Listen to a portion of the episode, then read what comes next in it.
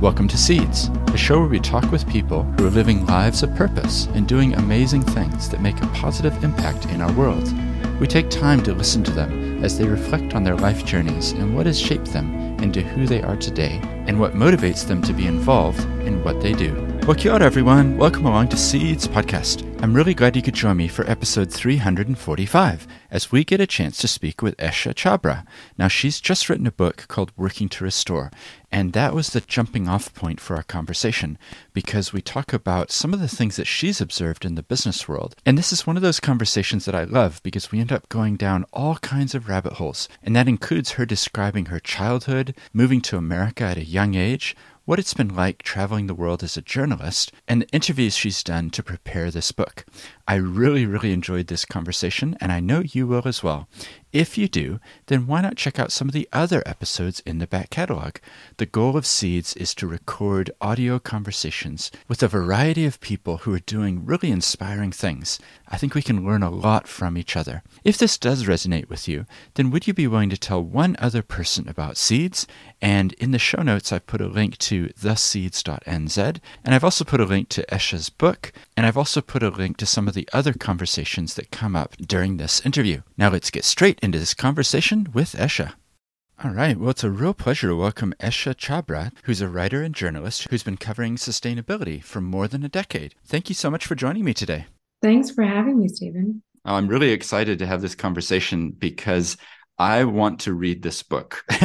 um, before we started recording, I was sharing that my vision is that one day we would look to see business as actually having a positive impact and actually, as your title says, working to restore. So I would really love to find out about the book. And we have a mutual um, connection point, um, Brianne West, who's been a guest on this podcast before. Um, she's the one who posted about your book, and that's how we got connected. So that's really cool that we can connect across continents. Um, but I would love to start before we talk about the book, just about your own background. Could you give us a little bit of a, a, thumbnail picture of what was life like for you when you were, say, four or five years old? Oh gosh, it was very different. I was living in Delhi. I was born in Delhi in India, and I'm a first generation immigrant to the United States. So my parents and I, we moved when I was about six years old to the US. But um, as a child, yeah, I grew up in India in, in the 80s. Wow. So do you remember like 6 years old you're old enough for some memories to still be there. What what do you remember about India? I remember a lot. I mean, I remember the the flat that we lived in in Delhi. I remember, you know, going to school and getting dropped off by the bus. I must have been in, you know, pre kindergarten or preschool like that. Um, and then I remember obviously coming here to the states, and um, that was a really transformative period. It was you know the story of an immigrant struggle and uh, trying to find your place in a new country. And then shortly after we arrived here in southern california in 1994 we had the northridge earthquake and that was just a huge memory you know as a eight year old child at that time. Um, so yeah i mean i think part of that has also framed my work because i've had this opportunity to be somewhat of a global citizen. Um, i think it just frames your perspective going through life your parents and their decision to go or to move to a new country like that's a big call to make with a young child what were they thinking what were they hoping for when they made the move um, I come from a very entrepreneurial family. Everybody's in business, and it was the same for for my parents. They were looking at you know better opportunities that they could have here in the United States. This was before India had just opened up. India really opened up in the 90s in terms of economics and the market. Um, so I think for them, it was just looking at the US as this land of where you could start a business, you could have any kind of life that you wanted. Um, and also, I think my dad just has that real kind of courageous spirit in him where he just kind of goes for things and he's a risk taker. So um, that really defined uh, the early years for me. And uh, as a result, you know, even though I, have grown up here, I mean, I think of myself in many ways very American um, there has been a shift, you know, because when I was growing up in the 90s, there were there was less discussion about diversity, there was less discussion about inclusion. If you had a name like mine, it was still a bit like awkward and difficult to pronounce. Um, so, you know, my name in Hindi is actually Aisha, but nobody could say it, so it became Esha, and then my friends called me Esh. Um, so you're just kind of much more sensitive to these cultural differences. And I think that really plays into being a journalist because I spend a lot of time being in the field in different countries and interacting with people from so many different cultures. And so I'm very fascinated and intrigued, and I'm, I'm always very sensitive to the fact that, you know, these are people who have a completely different way of thinking, and that's okay. It's fine. Yeah, that's really good. Um, in a way, we're similar because I moved to New Zealand when I was seven years old. Um, so as you can hear my accent, I never changed my accent. So even in a New Zealand context, I grew up here. This is where I feel at home, but I still have something that separates me. And it's been interesting over the years to process that and come to terms with that and confident in that in a way. Um, but I think it does help me to better understand people who are moving here or who are moving to new places as well. Um, do you remember when you were six? Did your parents sit down with you and say, Esha, we have some news? We're moving to America. Like, is that a memory or did it just happen? no, no. And I think any Asian child can probably relate. I feel like Asian parents have a different way of communicating. It's very non communicative. um, so um, no, I mean, it was a decision that they made. And I just remember emptying out our flat in Delhi and then moving to this, you know, small apartment here in LA where we started our journey. Um, so no, it was never that kind of a discussion. Um, mm. Yeah. And the first years, we kind of touched on this a little bit, but what was that like arriving in this new country and uh, presumably going to school? And yeah, how was that? It was, I mean, it was financially, it was hard. It was a struggle. My parents had to build a new life. Um, they had to build a business from the ground up. And um, for me, I was a student at a local public school in America now, which is a very different culture. So I do remember my early years, like there were certain cultural references that I just never got, you know, because I I didn't have that background. I hadn't seen the right movies or the right TV shows. Um, but um, honestly it wasn't that bad of an assimilation. And i think part of that is just having the right attitude and being you know open to a lot of different things um, which i feel like my parents have always been that way. They've been very open-minded. And the other thing is also you know i was in such early years that you're still being formed. And so it's not like a teenager you know or somebody who's much older. So i i didn't have that much of that kind of cultural struggle per se beyond just the usual, you know, differences in food or language, things like that. Mm, yeah, that's really good. What else have you learned from your parents? It sounds like they were quite willing to try new things and and be a bit adventurous. Um, tenacity. I think that's the one trait that I've been told many times by people um, that I have, and I think that comes from from being a first generation immigrant. You're just so used to having to kind of uh, push through the, the roadblocks and the challenges. And so um, it's something that i've learned also just seeing them that you you face difficult difficulties you face obstacles you don't let it get you know get to you you just keep on going with it. And also like to to just go after your dreams. I mean the kind of career that i've been fortunate to have in the last three decades um you know it's really incredible. Like it's not something that you sort of sit down in high school or in junior high and you write this essay like i want to travel the world and write a book. Like you don't really write that. So um i think just to have that spirit of like you can do anything if you really want to. Yeah that's great. I always like to hear these stories of what we learn from our parents and what we learn from the previous generations because mm-hmm. too often i think particularly from a western mindset there's this idea somehow that we're all self-made you know that oh, look at that person, they achieved all these things. And actually, if you sat with the person, if if they were really honest, they would point to many, many other people that were actually inspiration or led to them to do what they do. So yeah, it's really Absolutely. good. And also, being LA and Southern California in general it's such a melting pot. I mean, we have every culture here, we have every, you know, ethnicity here practically. And so there is just far more of this attitude of openness and learning from one another and it's really i think it's it's very um, it would have been a very different experience if I had landed up somewhere else in the United States. You know, if, if it was somewhere in the Midwest or somewhere where it's a little bit more homogenous, it would have certainly been a different experience. But for me, like going to school here, I used to see children that were also Asian, uh, East Asian, South Asian, you know, all different colors. And so it is a, a far more of a global community here as well. Yeah. Oh, that's interesting. So let's just keep tracking through. Um, primary school or you know young education getting into high school were there certain subjects that you enjoyed more than others were, were you starting to tend towards writing or what you do today or yeah describe that absolutely. Absolutely. I didn't really know what i wanted to do as a career but i was really interested in english and i was really interested in history. History was the big subject in high school for me. I also just had an incredible history teacher. I think teachers are so important when you have that one teacher that's super compelling and really um, you know charismatic and fun to be around. You really tend to lean on that subject more. So yeah so i had a great history teacher loved history, all different types, world history, European history, art history. Um, and then I uh, went to college, and it was there that I had two professors in English who really told me, like, you should consider doing something around English. Interestingly enough, in high school, I went to a high school where the English program was pretty competitive and pretty hard. So um, English was not my highest score. Um, I struggled a little bit in high school, but when I went to college, I found my footing. Um, I went to Georgetown for undergrad, which was in Washington, D.C.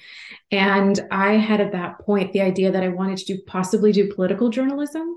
So, um, you know, in the 90s, this was the height of cable news and um, CNN. And so I used to find current events really interesting. I used to find, you know, journalism in general interesting but I didn't know if that was 100% for me.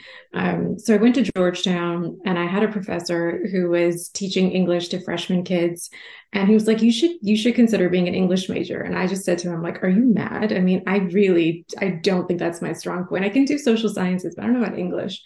Um, and then I think the next semester or the next year, he put me in a class with a bunch of seniors, and we were reading these like novels and dissecting them. And he's like, "Yeah, I think you can keep up. You'll be fine." I'm like, "Okay." Um, so it's really helpful when you have people like that who just kind of tell you to to dive in and, and take that risk and go for it because they see something in you. Um, so then that led me to pursue a few journalistic internships. Um, I, I, worked at CNN as an intern. I worked at CBS News as an intern when I was in DC. And that basically told me I don't want to be a television journalist. um, and so can I, I just can I just ask yeah. a question? We'll come back to that in a second, but I'm always interested in those key figures in our lives and how they yeah. influence us. Can we just go back to the high school teacher that you mentioned and the history side of things? Mm-hmm. What was it about that teacher that um, that made them different, or that what what was it in their attitude? What was it that they brought to the classroom? Um, she was a very no nonsense, strong woman, I would say. But her style of teaching was very engaging and interesting. I mean, to make European history come alive to like, you know, 14, 15 year olds is not an easy task. Um, but it was really it was multidimensional. Like you know we looked at artwork we listened to a lot of cultural content um, we watched films we also did the traditional kind of textbook learning. Um, but it was just really interactive. She would really have you immerse yourself in the material rather than it just being like, you know, go memorize some dates of some wars and, you know, regurgitate them on a test kind of thing. Um, and she was just also a person who, as a student, I felt like if I ever, you know, needed help or if I ever wanted to ask for any kind of guidance, she was very approachable. Um, mm and she was very uh, one-on-one with students as well she would set aside time you could go ask her questions and so um, i think that kind of support is also helpful when you're a high school student you're trying to navigate your way through. And if you get stuck somewhere or you don't do well in a subject you know just to be able to have somebody that you can talk to openly and not be judged um, that's fantastic. So yeah. yeah. That's great. And what was her name uh, her name is Michelle Austin. Yeah, Mrs. Austin, we used to call her. And uh, she no longer teaches, from what I understand. She's retired now. But uh, it wasn't just me. I think there was like a little fan club for her. That's awesome. Well, the reason I ask is I I think it's important to give people shout outs sometimes, you know, and the, the reality is um, maybe you've done this, but equally maybe not yet, is to let people know the role that they played because think about a teacher in the mid 1990s and you've got 14 and 15 year old children you're teaching them history.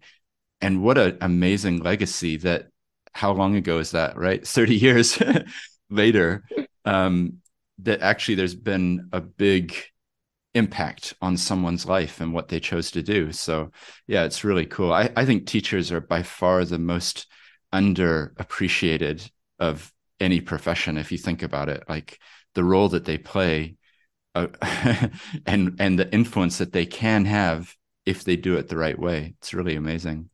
Completely. Um, so just going forward then um, you mentioned the internships. Yeah tell us a bit more about that. Like what what years was this? Was this late 90s or into the 2000s, 2000s. Yeah, okay. so that's a interesting time just as a world. You know we've got the twin towers. There's lots of things going on with countries and the wars in Iraq and yeah was it that sort of environment that you were stepping into? Yeah. Yeah i was in high school when 9-11 happened um, yeah. and i remember seeing that in the morning because we were in pacific time. Um, but then um, high school i mean sorry college was the second bush uh, bush administration. It was his second term i believe. That was the time. And so yes so my job was um, running around the Capitol building trying to get sound bites from Donald Rumsfeld and some of these other folks that were in office at the time. And it was just really interesting. I mean, I was an intern for a congressional correspondent, and then I was an intern for someone who'd been covering the Iraq war actually in Iraq. He was one of the chief correspondents at CNN. And so he would send over footage at night, and I would sit down with the producer and we would go through the footage. And he was kind of covering a story at that time that was on the state of our military equipment there um, you know, as as a person who perhaps didn't agree with everything that was going on politically at the time, uh, that was kind of hard to to be covering it day and night. Um, but also, it just gave me a window into the world of political journalism it's um, it's a really tough profession. I, I, do have a lot of respect for people who do it. Um, it's a long hours. You don't necessarily get to spend a lot of time with your family and friends, and oftentimes you're asked to make like last minute decisions, and you're just you know put on a plane to go somewhere and cover a story. And so that was the part about it for me that I was like, you know, I don't know if this ticks all the boxes for me. Also, I really didn't want to cover politics um, after being in DC for four years. I saw this as something that was kind of a highly cyclical, you know, system that happens. And I was like, I'd really like to cover stories that I feel like are underrepresented or around communities that are not getting enough attention. They're not landing up on the front pages or in the news. Um, and and so that's why I decided that you know I wasn't going to pursue a career in, in television journalism. Right. That's really interesting. And it's great that you got the chance to experience it, right? Because then you know, so often in life we have an image. And to be honest, I can imagine like television, there is a bit of a glamour sort of, I'm on CNN or whatever. Like that's pretty cool. But it's good that you are able to decide, I want to do something else. So, what did that other something else, what did that become? Um, so I had a um, a friend who was at the Georgetown campus, and he told me about this fellowship that was through Rotary International. And I, to be honest, had not heard of Rotary or interacted with Rotarians much. Um, and he said you should consider applying for it. It will help you cover your graduate studies, and then you can go and be a part of the organization and do some of the humanitarian work that they do. And so I applied, and I got in, and it helped cover my master's program, which was at the London School of Economics. But there was a year in between that I had. It was sort of like a gap year almost I had. And um, during that period, I got really immersed in the work that Rotary was doing at the time, which was with WHO, UNICEF, and the Bill and Melinda Gates Foundation, and it was on polio. Um, so there were still four countries India, Pakistan, Afghanistan, and Nigeria that still had polio cases. So they would go and they would send volunteers to go support the local health workers as they did these kind of polio campaigns.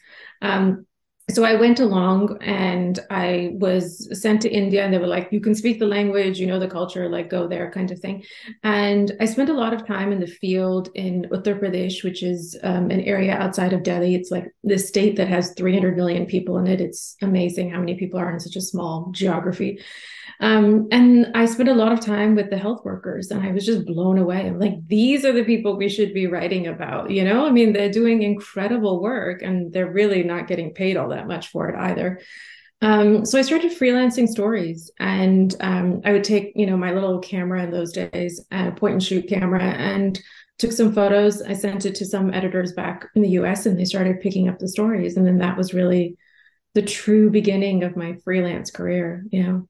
Yeah, that's amazing. And what was it like going back? Because you had left at age six, and now you're coming back in a way to the, yeah. at least the the cultural motherland.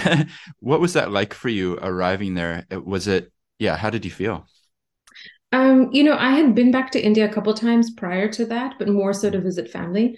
And this time, not to visit family, but to go and do this work. It was a very different experience. Um, India had changed. You know, uh, India in the last 20 years had just economically boomed. Um, when I left India, when we left India, there were no malls, there were no like, you know, great high rise buildings that were uh, dotting the landscape, at least not, you know, outside of, let's say, Mumbai and all. Um, and now this was in India that was very economically savvy, um, becoming richer. The middle class was becoming far more comfortable and so it was a very different country that I was stepping back into. It also came, you know, with its challenges, like there was more traffic, there was more pollution, and you know, India often becomes the poster child for pollution um, every year. So it had its setbacks also, but it was exciting to see India uh, kind of flourishing. Mm, that's great. Yeah, one of the guests I've interviewed, um, his name was Siddharth Salekar, and he's from India, and he um, he's actually in the process of moving to New Zealand. He's part of something called the Edmund Hillary Fellowship, um, which uh, and he's doing some amazing work around um, relationships and how we measure them online. Um, what does our reputation mean online? Um, anyway, in in that interview, we talked a lot about his childhood and growing up and the changes that he had seen because similar to you he was born in the 1980s mm-hmm. and the vast infrastructure that had been built in that period you know of about two decades was changing the landscape completely. Yeah. Yeah. So did you it's kind of a strange question but did you have a sense of i'm american when you're coming back there? Or did you yeah how does that work for you? Because i know for me it's a constant question of like I was born in America, but I actually grew up in New Zealand. I feel a connection here. Um, yeah, how was that? Yeah, I mean, especially at that age, my Hindi was not so fluent. I hadn't been speaking that much Hindi. Um, I think people can also just tell by your body language, like they can identify that you're not from here. Right. So, yeah, there's definitely this sense. I think, I mean, and I've had this conversation with many friends, there's definitely this sense of like, I don't belong here, I don't belong there kind of thing, sort of hanging in the middle so that's why I've always thought of myself more as like a global child. Um, also because I'd lived in London, I'd lived in DC, I'd traveled. Um, but yeah, I think so for sure. I mean, India. Um, this would have been 2008 um, was that trip i think first one and okay. so um, you know you look at 2008 to, to now india has also changed so much india has become far more global i would say in the last decade as well so yeah there was definitely that kind of cultural confusion. yeah, yeah, no, that's great. And the writing that you're doing, like what what happened next? Where did that lead you to? Um, I was really encouraged. I mean, I had editors at the Guardian, at the, the Atlantic, all these places that were taking my stories, and I was like, look, if I can do this, why not run with it? So I just continued to freelance stories. And um, in this journey, I was introduced to an incredible journalist, David Bornstein. Um, who had started something that was solutions oriented for journalism. It's called the Solutions Journalism Network. And he was just kind of getting this project off the ground. And him and his colleague, Tina Rosenberg, they both started this column at the New York Times called The Fixes. And their whole approach was like, look, we know that the world has problems. Yes, there's all kinds of issues, whether it's climate or social or public health. Um, but let's start talking about some of the folks that are introducing solutions and let's look at them critically to see if they're working or not. Um, this was also the time that Dr. Yunus had become quite well known for his microfinance work. Um, people had really kind of woken up to the potential of microfinance. Um, I remember Nicholas Kristof wrote a column in the New York Times that was about Kiva, which is this, you know, Bay Area organization that was connecting people around the world through microfinance. And so I was very interested in this space. So I said, you know, I would like to write about these so-called so- social entrepreneurs, early stage social entrepreneurs of those days. Um, and so I got plugged into that world and I started freelancing stories, you know, around that. And that sort of became my beat, um, you know, for the lack of a a better word. It was just uh, something I fell into. I really enjoyed speaking with these people. I found their work fascinating. Um, I then was given kindly some fellowships and scholarships through the UN Foundation, through the Pulitzer Center um, in Washington, D.C. And, you know, I could say to them i'd like to cover this story or this series of stories. Can you please send me you know here? And they would help cover the travel costs. And that was great for journalists who wanted to do this kind of reporting because media outlets may or may not have that support um, or bandwidth to be able to cover travel costs. And so i did that. And so and that allowed me to travel widely. Um, I often, you know, did reporting from India, but I also traveled to other places and started writing more broadly about this space. And so the book, which you know we'll get to, but is in many ways a culmination of you know a decade of reporting. Yeah, that's really great. I have a question about what happened next in your career, but I also just curious. You've written many articles. You know, you've written a lot what are the elements that make up a really good article? Like when you're reading somebody else's work, what are you looking for? Because that's something I'm always wanting to learn myself. What are the elements that build in that you go, yep, that was a really good piece? I had various teachers and then mentors um, tell me, you know, in journalism, it's the who, what, where, when, why. That's what you're trying to answer. But really, it's the why that's the most important question. So when you are reading a story and they have a really clear why as to why they're writing that story, um, that I often find is the best example. So you know why are you starting this business? Why are you running this organization? And that is front and center. And so it's very clear as to what is the context of this. What are the broader implications for this? Um, mm-hmm. there's hundreds of startups. There's thousands of ngos right? And they're all doing fantastic work. But an article that's really able to bring out that why and make it front and center i feel like are the ones that are the most compelling. Um, I also personally find stories that are just um, vignettes or sort of, you know, longer features of interesting individuals very fascinating. You don't get to see that, you know, as much. I feel like a lot of news is just daily news or breaking news or um, the the top of the line affairs kind of thing. But when you get into these more really interesting um, features on individuals, like, you know, on a farmer or on one particular teacher somewhere. I find those kind of stories also really interesting, the human aspect of them. It's great. And how do you get that human aspect when you're interviewing somebody? How do you get to those little gold nuggets that show who they are? Um, I have learned that, I mean, if you have the luxury of time and you have the budget to be able to do that as well, I mean, that's a whole broader discussion about media today but um, it's really time. It's really being able to spend a fair amount of time with someone. I don't know if you can get it in just like a one hour conversation. You have to spend a fair amount of time with people and ideally in person if you really want to get at it. Um, but, uh, you know, some of the people that I've come across in my reporting, I look back and I think about it. It's like, yeah, because I spent the day with them traveling and seeing their work firsthand, you know, and so then you, they're going to talk as they're showing you throughout the day and they might drop one of those nuggets at lunchtime like it might not be during the formal q&a so um, yeah i think just having a, an open discourse yeah because those are the best pieces that i find you know a profile of somebody for example it's it's where they are able to capture a little tiny story that exemplifies the broader principle of how that person is in the world and mm-hmm. i'm just mm-hmm. thinking like the mutual person, um, Brianne West, mm-hmm. is somebody who I interviewed on the podcast. and I was talking to her, and we got on to animals, right? So nothing to do with her business um, as such, but she was saying if it's raining and there's puddles forming outside, if she sees a little worm in the puddle, you know, on the concrete, she'll go lift the worm out and put it back on the grass to save it. And I just thought, what an amazing little tiny story that's meaningless on its own, but it exemplifies a real big part of who she is as a person. Um, yeah, it's just those little things you're looking for, right? Absolutely. And it's also action. So, like when you're with them in person, you know, if something they do like that, that exemplifies their personality, mm. absolutely. Mm. Yeah. I mean, because at the end of the day, I mean, it's all about being human. And that's what journalism is. You're telling human stories. And so, if you can bring out the humanity in someone beyond their work, you know, or their profession, that's what will help connect people.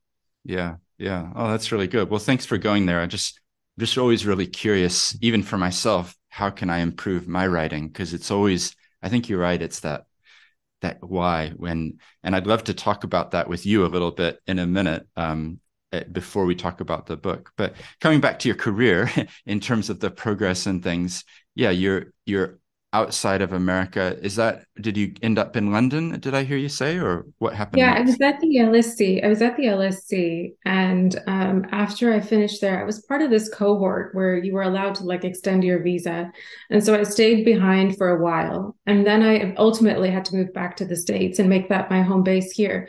But I was traveling constantly. I mean, I was always on the road in those days. Yeah. Wow and you liked that? Like the the diversity of the places and the people?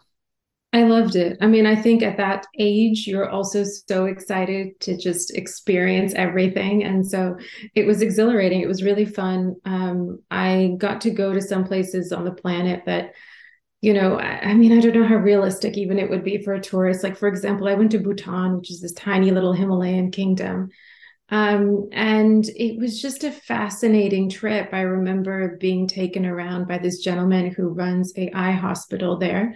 And um, he, he was showing me not only the hospital, but he was also taking me to all the small villages where they run the camps and they do the cataract surgeries.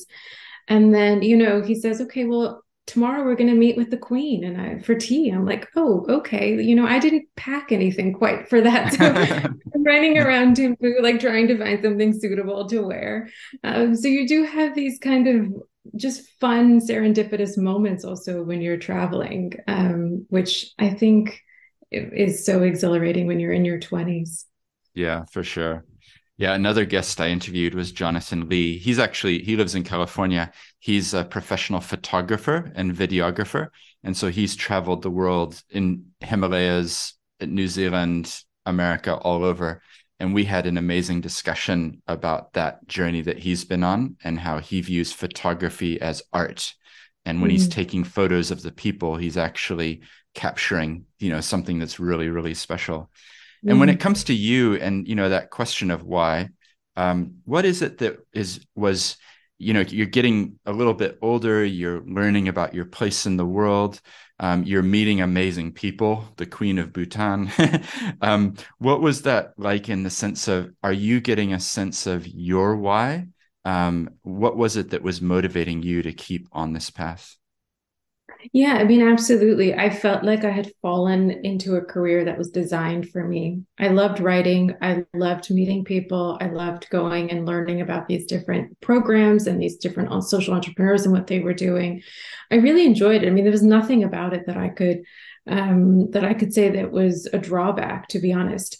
I think the only drawback and the hard part of it is that the media landscape has shifted a lot in the last 10 years. And so the kind of reporting and the kind of time that we were able to spend on certain stories just was getting shorter and shorter and shorter as the digital age was getting further along. And so that became a challenge, you know, that affects budgets, that affects the kind of stories that you can write. Um, but even within all that you know i kept coming across people that were really kind and supportive and that's the other thing that i found really um, just eye opening was, you know, people that come along in your journey, if you kind of put yourself out there and you really make it clear as to what you want to do to usher you along. I mean, I remember meeting, for example, the managing editor at the time for Forbes, um, this gentleman, Tom Post, who's now retired. And, uh, you know, he just met me for breakfast one day in New York. And he was like, I love what you're writing about. I want you to write about it for us. I mean, there was just not a lot of discussion needed. Um, and soon after, you know, I had started contributing, and to this day, that's why I've kept that that um, column is because I've just loved being able to write about some of these folks um, that also wouldn't get the coverage as easily. I mean, I've met entrepreneurs really early on in their journey. Maybe they just started six months ago, a year ago. Um, and then written about them. And then they send me a message like five years later Oh, Esha, this was the first story. And look at where we are now. Thank you so much for the support. And so it's nice to be able to, to do that for people that are truly trying to do something good for the planet. Yeah, that's great. In a way, your role uh, it has echoes of how I view my role. So let's see if you resonate with this. but I view my role as being like a catalyst because as a catalyst, I can come and I can help amplify somebody's stories. And I, uh, I, my actual job is as a lawyer. So someone will come to me and they'll have an idea or a concept, and then I'll be able to help them translate it into the legal documents that will enshrine their purpose and be clear about their impact. So I feel like it's a real privilege to do that because I can't help feed a thousand children, but I can help the person to set up a charity that will feed a thousand children. And in a way, it's similar with you. Like you're not going to do everything that these people do, but you can amplify the stories out there so that other people can learn from them. Absolutely, 100%. I mean, and I think that's why we all have a role to play in this. You know, it's not just the entrepreneurs themselves it's all the people around them that are kind of helping them along and getting them to being successful yeah that's right and i think Brianne um, who, who's come up a couple of times i think i think mm-hmm. she felt similarly with because you wrote a story about Ethique and mm. and um, what they were doing with the soap bars and things so yeah I, am pretty sure she's very thankful that you took the time to write something um, and look at so where I, she's at now. And she's kind of, you know, been one of the early pioneers of this zero waste, zero plastic, you know, bathroom, uh, toiletries kind of movement. And so I just, I think it's fantastic. And that's what it takes. You know, somebody like her will do it in New Zealand or in whatever geography, and then somebody else will see it and they'll replicate it for their geography, perhaps. And that's how you get this ripple effect. Yeah. And actually, that's how you get what I often talk about the paradigm shifts of thinking, which mm-hmm. is we used to think this, and today we can't even imagine how we thought that. Um, and of course, the role for someone like you, maybe a little bit of me, is how do we advance the paradigm shift of thinking so that we don't take decades and decades and decades to have a realization for example about the role of business. So mm-hmm. yeah. Mm-hmm. so so i'd love to find out more about the book. Maybe just bring us up to speed in terms of your career. Um sure. yeah what what happened next and and how did you end up where you are today and and starting working on a book? So the language kept shifting. You know it started with social entrepreneurship then it became corporate social responsibility and then it was mission driven companies and then the rise of the b corps. Uh, and so i just kept covering that whole movement. And as I realized that most of the books, um, you can correct me if I'm wrong, but most of the books when I was doing kind of like a landscape survey were either written by the founders themselves. There was some books that were written by, um, you know, entrepreneurs themselves. And then there were a lot of books that were written by academics and they had a very theoretical approach to the landscape. But I just wanted to write something that was like simply journalistic. I mean, here's 30 stories of companies across industries, across the world that are using their business as a vehicle for change. Um, none of them are perfect, they all have their flaws, but you know, for the person who's not necessarily living and breathing in this space, that's the thing. Um, you and I might be keeping a tab on all of this, but you know, I just had a conversation the other night. I did a little talk, and it was to a community of people that had never heard of what a B Corp is. So I was explaining to them what a B Corp is. So, you know, you you realize that you're living in sort of an echo chamber and a bubble, and um, so I decided that you know I'd love to try to do this book, and in 2018 started to put it together And there are, like I said, 30 some odd companies that are featured across industries. So we look at food, fashion, travel, finance, health, the energy sector, plastics, and, and circular economy. Um, and so it really gives you a broad swath and it shows that this is happening globally. Um, I felt like at, at, times when I was doing the reporting, like it was really hot in California, it was really hot in the UK, or there were certain, you know, communities that were really getting into it in Germany and all. Um, but now it's just it's everywhere. And and that was mm-hmm. part of the narrative of this book is that you know if you want to get into this movement look there's so many opportunities that you can you can be a part of. Yeah that's great. Yeah i i often describe it as being a little bit like surfing. You know you're out waiting for the wave to come and then the wave forms and you catch that wave in. And it feels to me like for the last say decade two decades there has been a swell coming and and there's change coming. And all those terms that you've used are becoming better known and B Corps is rising and you know people are having conversations about what's the responsibility of governance? Who who are we here for? Is it the Milton Friedman conception of shareholder primacy or are we moving towards the Lorax over here speaking for the trees like where do we sit and what's our role as a director of a company as well? So i think this type of your book and examples like it are good because they shine a light on the fact that this could become a new normal rather than look at those people in the corner. They're a bit odd. What do they do? Which is why i've always been a little bit um, worried about terminology because the words that we use matter and so I've actually moved away from the term social enterprise because I fear that it could become a, oh, the social enterprise stuff, that's for those people over there. Whereas the the principles of what is underlying a movement like social enterprise or B Corp or any of these things, it actually applies to every company. And it's not something that should just be for a select little, you know, put ourselves away from the world as monks over here and and we're the ones who care for the earth. It's something that we all need to do. So anyway that's a long way to say i'm glad that this book is coming out because it will show more people that there are examples of how it's happening. Um, so what's the process the yeah what's the process like to write a book? Is it um, yeah does it take a long time It does take a long time. It depends on the style of book that you decide to write. Also, this one was, I mean, I think when I look back on it, was particularly daunting um, because you have 30 companies you have to you know i tried to meet as many of them as i could. I kindly was given a grant by the ford foundation which let me do the reporting for this book. Um, so yeah it was like a year and a half of me just trying to do the on the ground reporting and then probably about six months of just sitting and writing the first draft of it and then it's been multiple you know editing cycles after that.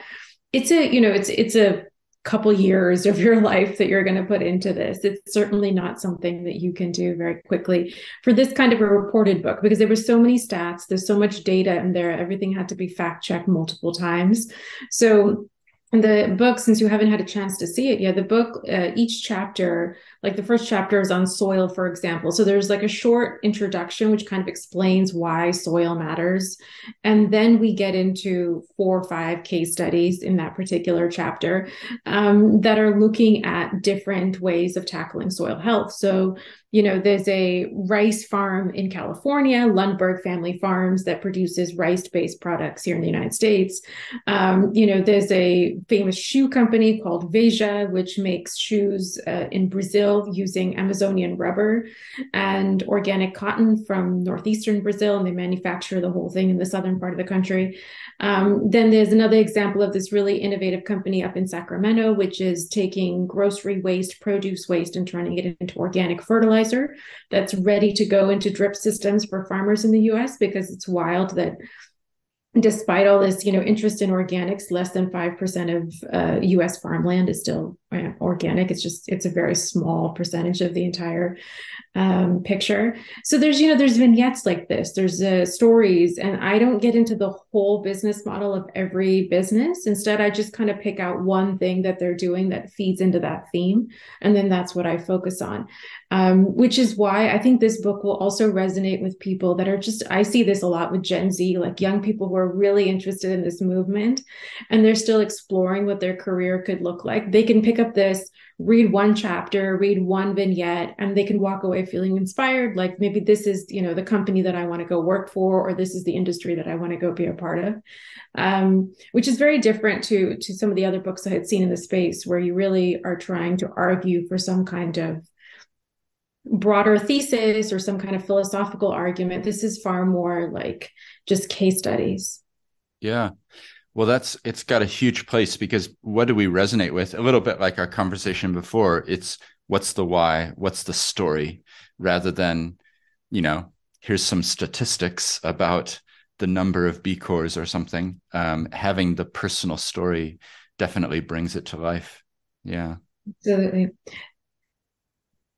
That's great. And um, having done the book, like what's your feelings uh, are you optimistic for the future or did it make you realize how far we still have to go or yeah this book is all about optimism. In fact, you know, when we had sent the book to a few folks for reviews, um, all the blurbs came back saying, "I feel so hopeful after reading this book," because I felt like the the the dialogue around climate change and the environmental movement has become kind of heavy. I mean, I feel like we keep getting bombarded by these reports that keep telling us like we're getting hotter or we're not doing enough, or you know, um, biodiversity is decreasing. All of that.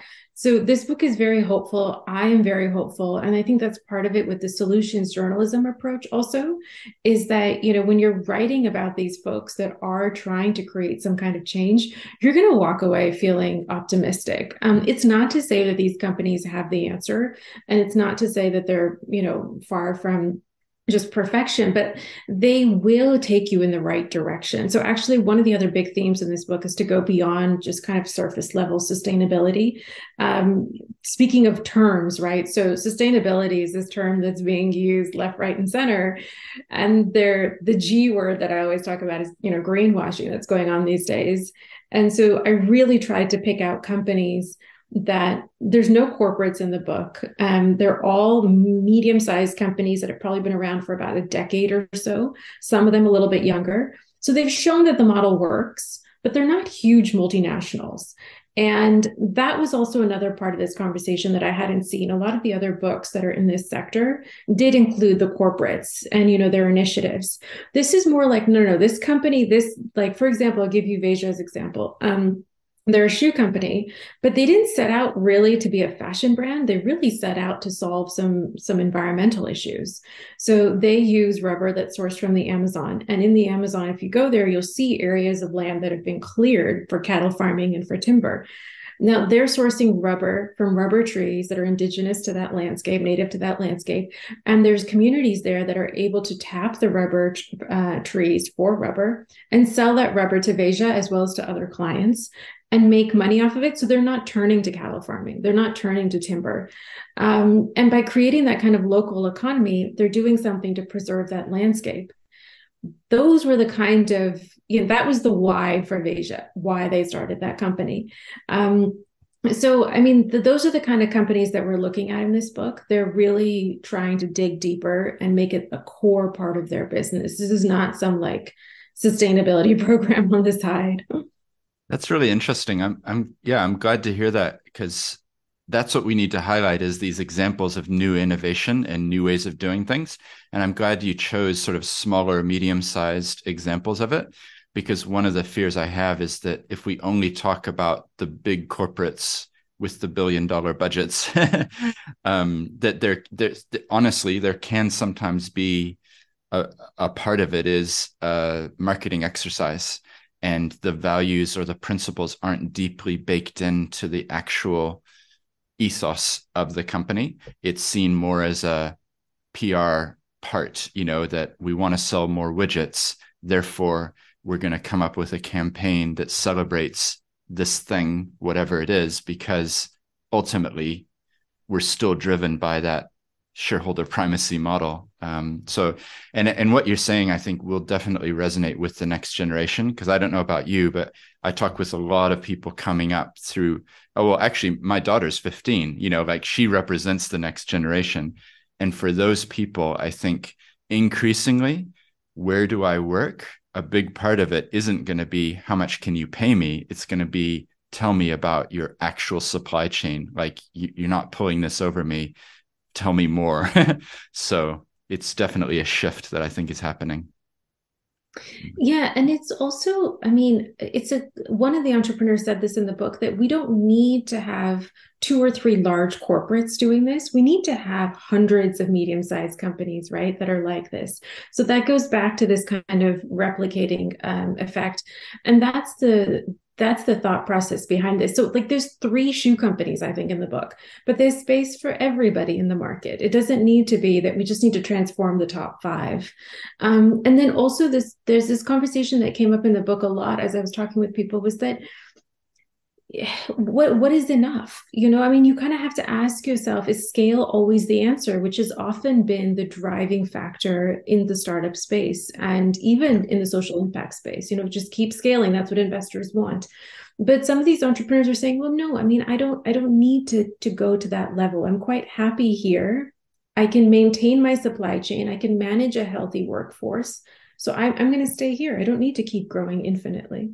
Yeah yeah. Oh, it's an amazing point because um, actually one of the previous guests who you should talk to, um, she's an expert in cacao. Um, so the which eventually becomes chocolate. Um, but but her company, what she's doing is sourcing it extremely sustainably and helping the indigenous people in the Solomon Islands, Papua New Guinea, actually understand what they're harvesting and the many other benefits beyond becoming chocolate because it's an amazing or original source of vitamins, minerals, all these other things. So um, she's set up some some amazing things. Oonagh Browne is her name. Um, I'll send you the link to her interview. I think you would enjoy it. Um, we had yeah, a great conversation. Yeah, and I think uh, you're right. I actually was in Auckland yesterday, which is um, up in the North Island. So I was just visiting some people there, and I was having an amazing conversation with somebody who has the potential to change the ethos of how their companies. So he's part of a group of companies, and I, was encouraging them to be thinking about build. How do you build in mission and purpose into your founding documents so that it's not just words on the website that if somebody actually looked at it and said oh, your purpose is written as cause number one of your founding document. Like, let's get beyond the platitudes to the substance. But if you could do that well, and if other people could look at you and say, look at that group of companies, look at how they are consistent with their ethos, their purpose, their mission. And in a New Zealand context, there's about 700,000 companies. Like there's a lot of companies. And if we could get those companies to be embracing purpose and impact as a guiding heart of what they do. Imagine the decisions that would be made that would be vastly different i'm guessing from today. So it's it sounds small but if you start and become an example to others then it might have a flow on of a much greater change it, this is definitely a space where we're not going to have success in solitude. You know, it really requires everyone to get on board. So, yeah, I agree. Yeah. Yeah. The thing that motivates me is actually thinking about 100 years from now and wondering about about the world then like you and i will not be there i'm presuming um, but but what will it look like? What will it be? What will the role of companies be? And that's why I'm encouraged by a book like yours and, and some of the work I'm doing down here in New Zealand is like, how do we reshape the role of business? I'm actually working on a little book now called Reimagining Business and mm-hmm. trying mm-hmm. to offer examples that I've come across of people who do things differently for the same why that you're talking about. Like people can learn from each other. And the reality is if we could have a blank piece of paper and say how do we design companies like mm-hmm. what's important we probably would design them differently to how they are today because what they are today has originated over decades and decades of accumulation of, well, this is what you do. But if you had a blank piece of paper, you might actually design companies differently. So, um, my hope is that over time we'll realize this. We'll realize that companies are a fiction, they don't actually exist. And therefore, we can reinvent and we can reimagine what they are and what their role is in the in the world and i i feel like that's what people are asking for i mean i think that this is not a topic that's specific to just you know benefit corporations or b corps or anything i mean i talked to somebody who's working in healthcare you know they want their healthcare company to be thinking about these broader values and a mission instead of just profit. I mean, at least that's the story in the United States because we've privatized healthcare. But these are things that I feel like people are talking about in every industry. So it's not a crazy thought or a crazy ask to think what could business look like 100 years from now. I certainly hope it does not look like what it has for the last 20 years, for sure. Um, yeah. And all the media scrutiny, in a way, is good because it's really driving you know us in that direction. We just have to be mindful of the kind of like you said earlier marketing and greenwashing that takes place. So you know is it genuinely happening or are we just talking about it? Yeah no that's great. Well congratulations on the book and i just think it's really cool to hear a bit of your story um, because listening to your background you know coming in a way as an outsider as an immigrant to a new country it actually makes perfect sense what you're doing today because I can understand how you would be able to come alongside people and have those conversations. Um, and that's always a synergy. Like I could have started the interview with, so tell me about the book, but we wouldn't have had that richness of understanding how it, how you've been led to then write the book. So I really appreciate that. And I, I loved hearing a bit even about your parents, about your high school teacher who inspired you, you know, about those motives because yeah too often in the west it's all about what do you do? And we don't we, we don't um take the time i guess to step back and and learn about the motivation and why they do what they do. So yeah um thank you. This is episode about 345 so there's you're joining a, a list of a lot of people that i've talked to um, and I really appreciate the time and you know making space across the continents to have this conversation. So thank you for thank joining you. me. I mean, it's incredible the work that you're doing. I'm excited to be 345. well, my dream my dream is actually to get every guest together at some point here in New Zealand. Um, so oh, maybe that will be that will be the trigger point for your visit, and you can come and see you can meet Brianne and um, see some of the things that are going on down here. Because I think even though we're a small country, I always say we have the ability to show the world new ways of doing things because we can move really, really quickly, be an example to other places. So for sure, I would love that. Yeah, great. Well, thank you very much. Thank you, Stephen. Well, I do hope you enjoyed that conversation with Esha. For me, there was a whole bunch of highlights. As you could tell, we were kind of bouncing around all kinds of ideas about what the future of business might be and where we're headed. I do hope that stories like the ones captured in her book are inspirations to other people, because if we could get more people on board with the role that business can play, I think it would make a profound difference to our world. If you enjoy this, then don't forget there's lots more in the back catalog. So check that out at theseeds.nz or in any podcasting app you're using, please leave a rating and review and tell one other person about the show. Until next time, ka kite ano!